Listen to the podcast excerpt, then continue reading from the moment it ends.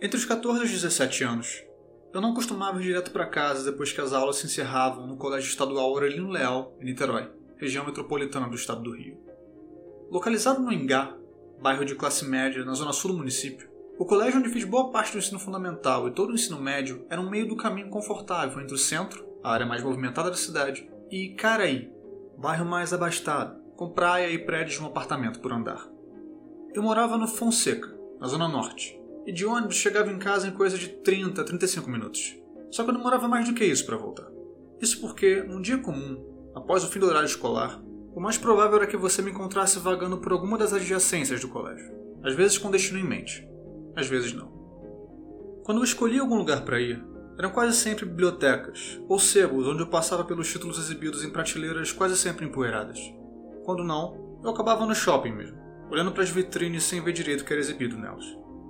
De vez em quando, eu decidia que era um bom dia para esticar as pernas e fazia a pé o caminho até o Fonseca, uma caminhada de uma hora e vinte minutos mais ou menos. Só então eu chegava em casa. As ruas pelas quais eu passeava foram se tornando familiares, eu não tinha um celular na época. Mesmo que tivesse, coisas como Google Maps ainda eram bem incipientes. Então não tinha como eu olhar no mapa para me guiar. Eu simplesmente ia caminhando, registrando os contornos da cidade na cabeça, onde eles permanecem desde então.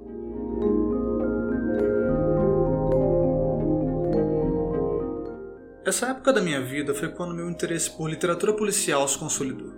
Eu estava sempre lendo algo do gênero, normalmente de algum autor norte-americano.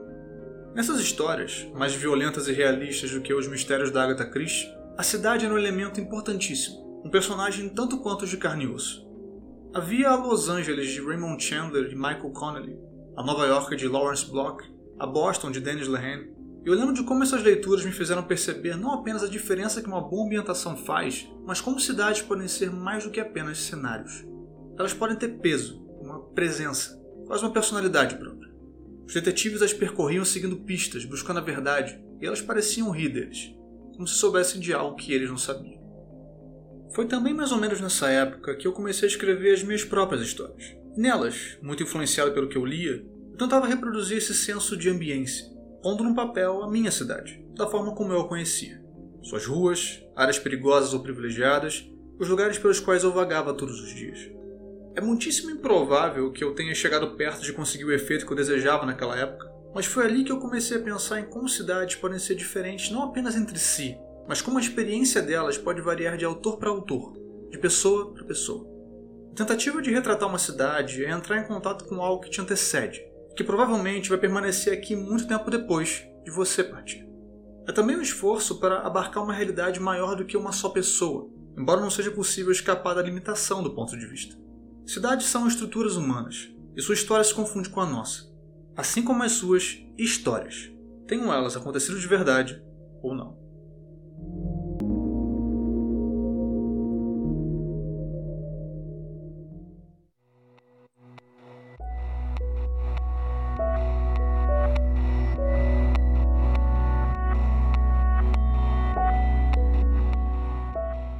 Uma cidade, se nós pararmos para pensar bem, não é uma coisa simples de ser definida. A maioria de nós nasce em cidades já estabelecidas, com anos e anos de passado, uma realidade que se impõe a nós. Nós apenas aceitamos. Por mais que não saibamos uma definição fechada de cidade, podemos citar várias coisas que uma cidade tem. Gente morando para começar. Construções de diversos tipos, de casa a comércios.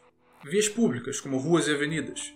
Uma forma de administração pública que determina regras de convívio. Mecanismos de defesa e controle social, como a polícia enfim, todos esses fatores fazem parte do que entendemos como uma cidade, que experimentamos ao viver num.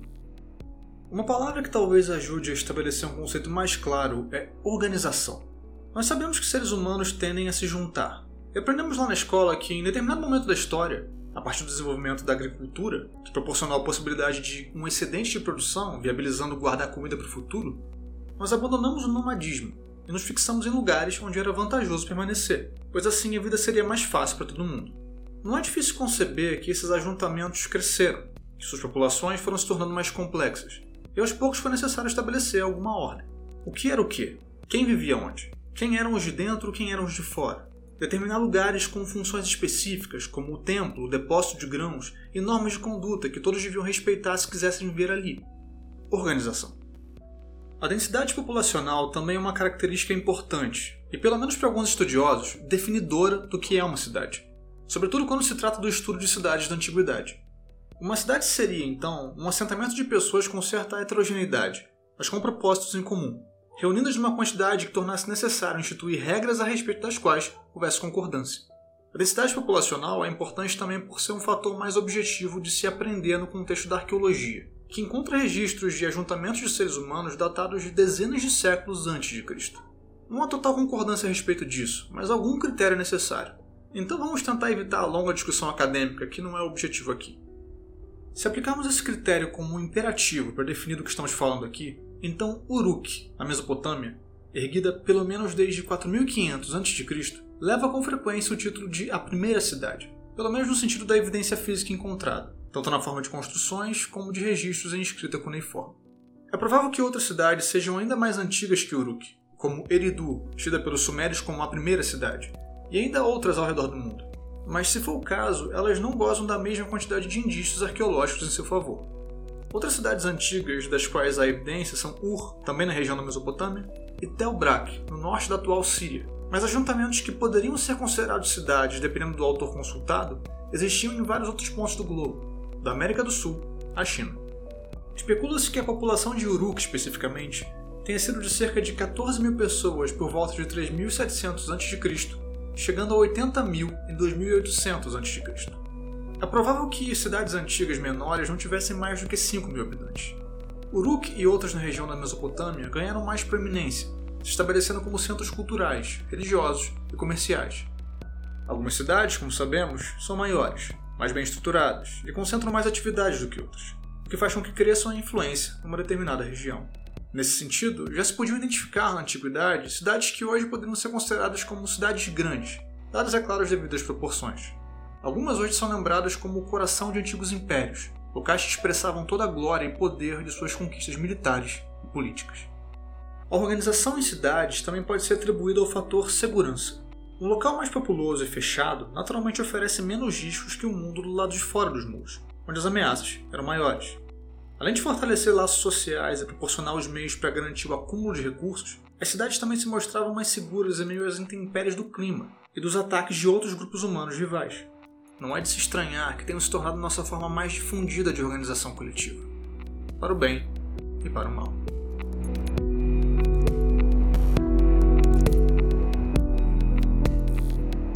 A urbanização é fundamentalmente humana.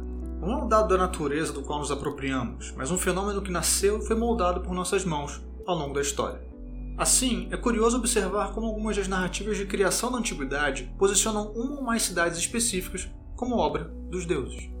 Na narrativa babilônica Marduk, o criador do mundo, as cidades da Babilônia e Eridu são as primeiras coisas a serem criadas, vindo antes mesmo da Terra e dos seres humanos.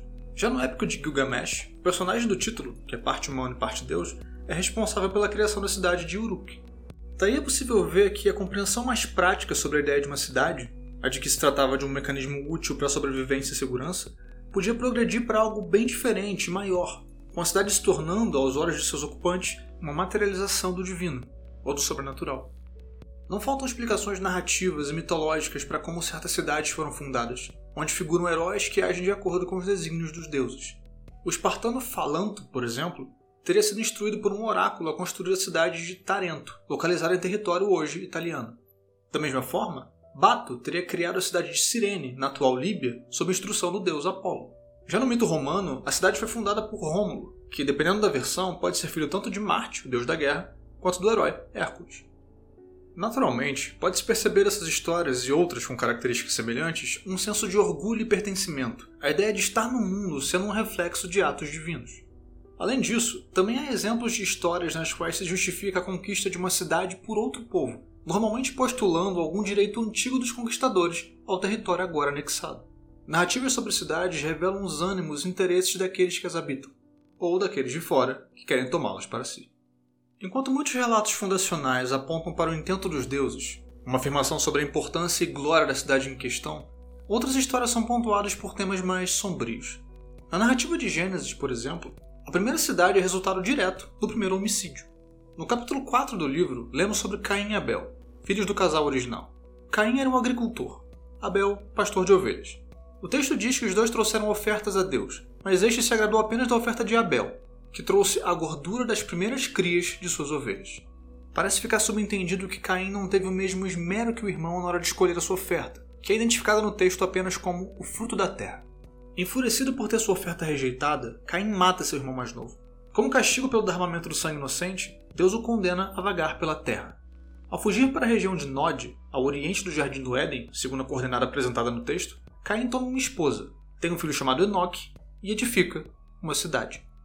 Até esse momento de Gênesis não havia menção à vida em cidades. É aqui que ela dá as caras. A criação de um homem marcado pelo próprio Criador do universo como assassino. Não há ação divina aqui na fundação de uma cidade, bem pelo contrário. Ela surge como um emblema de uma nova forma de existência, a parte de Deus e de sua vontade. No contexto de Gênesis, cidades são um reflexo do pecado e da perversão humana. Continuando a enfatizar esse tema, Gênesis capítulo 19 traz a conhecida história da destruição de Sodoma. Nela, dois anjos, que tinham aparência de humanos comuns, acabam hospedados na casa de um homem chamado Ló, sobrinho de Abraão, que vive em Sodoma. No meio da noite, os homens da cidade cercam a casa e exigem que Ló entregue os visitantes para que estes os conheçam intimamente. Essa expressão, que aparece em vários lugares da Bíblia judaica, tem conotação sexual. Em outras palavras, os homens de Sodoma queriam estuprar os hóspedes de Ló, uma prática grupal de violência e humilhação encontrada em certos locais no mundo antigo. Os anjos calam cegueira nos homens de Sodoma, e a cidade é destruída quando Deus faz chover fogo e enxofre do céu. Tamanha era a concentração de perversidade do local. A cidade, como âmbito da maldade humana, se mostra com toda a força em Gênesis 19. Outros textos, como Ezequiel 16, por exemplo, cita Sodoma como um exemplo de arrogância e orgulho, uma cidade que tinha de sobra, mas nunca ajudou o pobre e o necessitado, como afirma o versículo 49 do capítulo. Outras referências a Sodoma como um lugar de opressão aos pobres e a toda sorte de malevolências estão espalhadas pelo Antigo e pelo Novo Testamento. A cidade é o palco onde o pior do ser humano encontra espaço para se manifestar. E mesmo que tomemos todas essas histórias bíblicas como nada além de relatos primitivos, não podemos fechar os olhos para as violências e desigualdades comuns a qualquer grande cidade do mundo. Males que, de tão corriqueiros, se tornam parte da paisagem, e seguimos o nosso dia tentando não pensar nas famílias dormindo debaixo de pontes e viadutos, nas crianças executadas dia após dia nas periferias, e conferindo várias vezes se a porta está mesmo fechada. Afinal, se um estranho entrar na sua casa, você tem certeza que suas intenções não serão boas. No entanto, é curioso observar como, na perspectiva dos autores bíblicos, o conceito de cidade não está além de qualquer possibilidade de redenção. A cidade de Jerusalém é retratada como uma cidade amada por Deus, por ser morada do seu povo escolhido, o protótipo de uma existência em que a humanidade retorna ao seu estado de harmonia com o divino. Se a cidade em Gênesis é consequência da ação mortífera do homem, em Apocalipse, na ponta oposta da Bíblia, ela representa a própria restauração de todas as coisas, na figura da Nova Jerusalém, que desce dos céus em direção à terra. Ao descrever o fim da história, o autor bíblico postula que não seremos arrebatados para uma existência totalmente oposta ao que conhecemos, mas que, quando tudo for redimido, todo mal retificado e toda lágrima enxugada, olharemos para o horizonte e lá haverá uma cidade.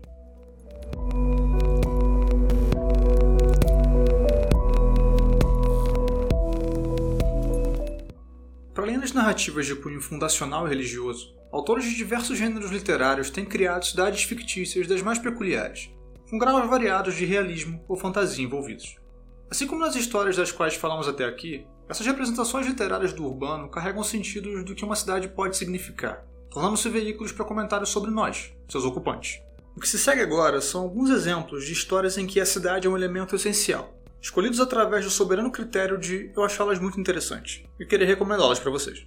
É uma lista pequena e certamente há outras obras mais óbvias e conhecidas onde grandes cidades da ficção aparecem, mas essas são as que mais andam na minha cabeça desde que eu comecei a pensar sobre esse episódio.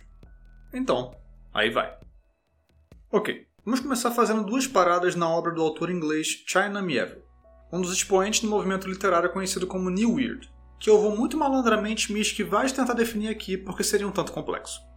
Em resumo, a obra de Mieville geralmente transita pelos gêneros da literatura especulativa, ou seja, ficção científica, fantasia e horror.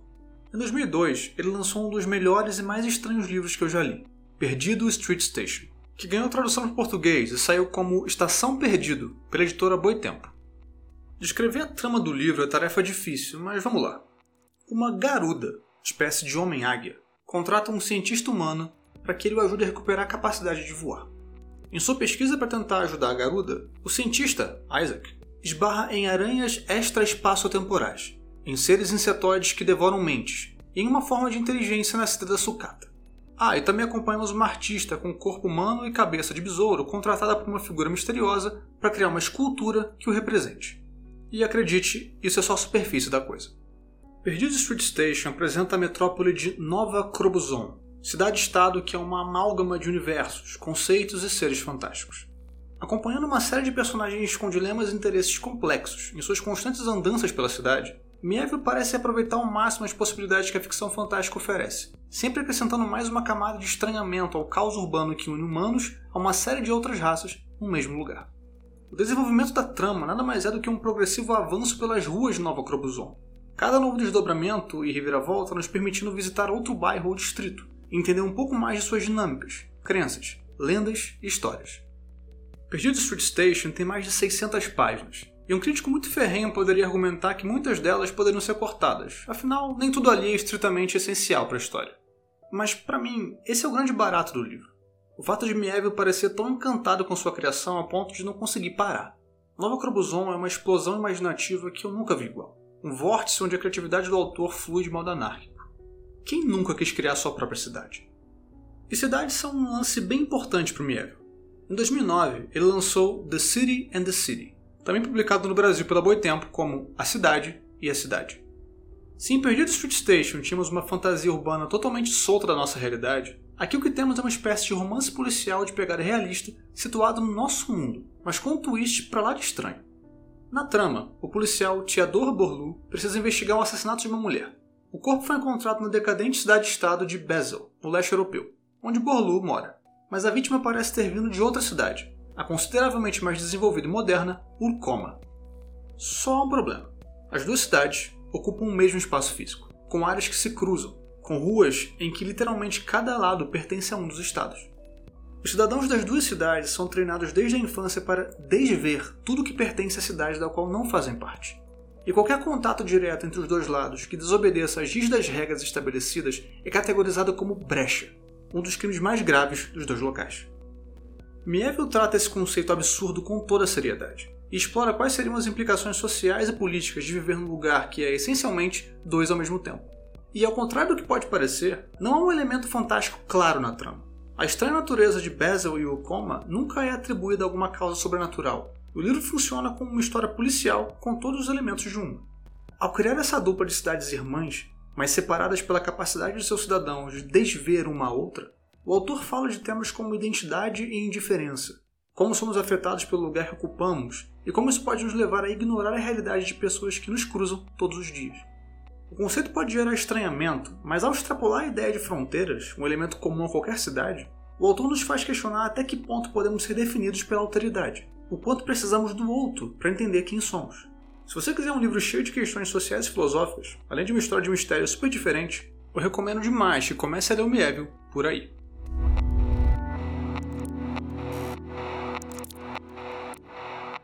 Agora, dois exemplos da literatura nacional começando pelo Atlas Geográfico de Lugares Imaginados, da Ana Cristina Rodrigues, lançado pela editora Lendari em 2019. Na história, acompanhamos a humana Clio, o homem-morcego Ibis e o autômato Rei Máquina, enquanto avançam por um deserto, desmemoriados, na companhia de um cavalo sem nome.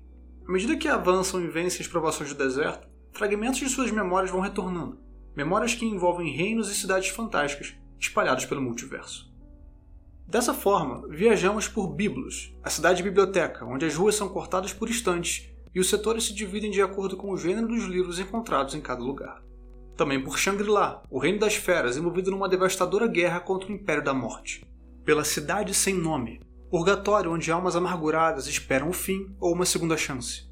Passamos também pela exuberante Xanadu, pela decadente Cidade de Lata e veja só, até mesmo por uma cidade absolutamente normal situada aqui no nosso plano. O Atlas Geográfico propõe essa viagem dimensional onde encontramos personagens em busca de sentido, cada um deles ligado a uma ou mais cidades que de alguma forma os constituem. Cidades podem representar o aprisionamento ou a liberdade, o fim da linha ou a fagulha de esperança. Ana Cristina Rodrigues também traz a memória para o centro da ação, já que jamais voltamos para o mesmo lugar de onde saímos ou pelo qual passamos, mas podemos recriá-los em nossas mentes. Uma cidade também é a nossa lembrança dela, o que vivemos e passamos ali. Uma experiência individual que, de certa forma, não pode ser compartilhada nem entendida por mais ninguém além de nós. O tema da experiência individual da cidade também dá as caras no livro Cidades Afundam em Dias Normais, da Aline Valek, lançado em 2020 pela editora Rocco. Se você está ligado nos podcasts maneiros do momento, a Aline é a voz por trás do Bobagens Imperdíveis, que vai ao ar aos sábados a cada duas semanas. Nesse que é o segundo romance dela, somos levados para Alto do Oeste, cidade no meio do cerrado que, há 20 anos, afundou após o progressivo avanço de um lago sobre suas ruas e construções. Agora, com a seca, Alto do Oeste está de volta à superfície. Seus antigos moradores retornam ao espaço antes ocupado pela água e por suas memórias. A partir do olhar de Kenya, fotógrafa que cresceu na cidade, e de outros tantos personagens, vamos acompanhando o lento naufrágio de Alto do Oeste, um lugar que tem um significado diferente para cada um. Se a cidade onde você passou seus anos de formação sumisse e então subitamente reaparecesse, qual seria a sua reação? Quais recordações esquecidas não voltariam à tona?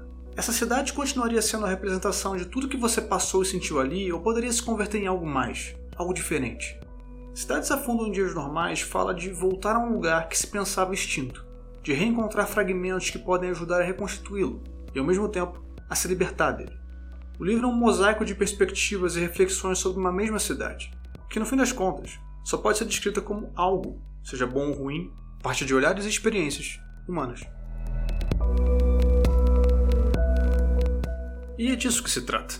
No fim das contas, Toda essa minha ladainha e referências literárias querem dizer que as cidades que habitamos nada mais são do que as cidades que somos. Randômico é escrito e produzido por mim, Josué de Oliveira. A arte é do Bruno Grande. Se você quiser nos seguir nas redes sociais, os links estão na descrição do episódio. Lá, além da tradicional bibliografia da vez, você vai encontrar links para comprar os livros que eu recomendei aqui na última parte do episódio. E mais uma vez eu me despeço, com votos de encontrá-los novamente daqui a duas semanas para mais um assunto aleatório. Um grande abraço, valeu!